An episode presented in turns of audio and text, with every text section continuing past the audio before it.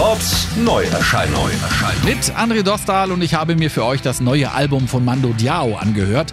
Good Times heißt es und es ist das erste ohne den zweiten Frontmann Gustav Noren. Der ist ja vor zwei Jahren ausgestiegen, um solo weiterzumachen.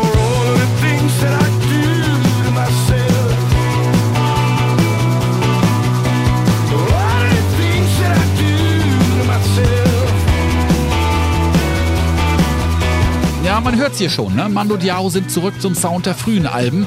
Vorbei sind die Experimente mit schwedischer Folklore oder 80er Synthie-Pop. Es wird wieder mehr gerockt und das ist sehr gut. Aber wie ist denn das, wenn man früher immer zu zweit vorne auf der Bühne stand und jetzt der andere Part fehlt?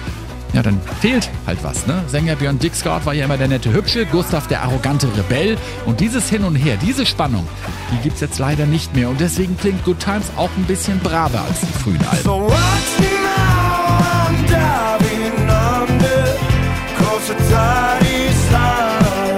Wir haben den Bassisten Karl Johann neulich selber mal gefragt, wie klingt denn Good Times deiner Meinung nach? Some people are saying like, oh, when you Die Leute sagen, wir sind back to like, the roots. Ich sage, das the ist ein frischer neuer Sound. Irgendwie gehen wir wohl zurück in die Zukunft. So I created this little saying, no, it's more like back to the future. War ja schon immer ein Fan der Herren aus Borlänge in Schweden. Ich freue mich über die neue Platte Good Times.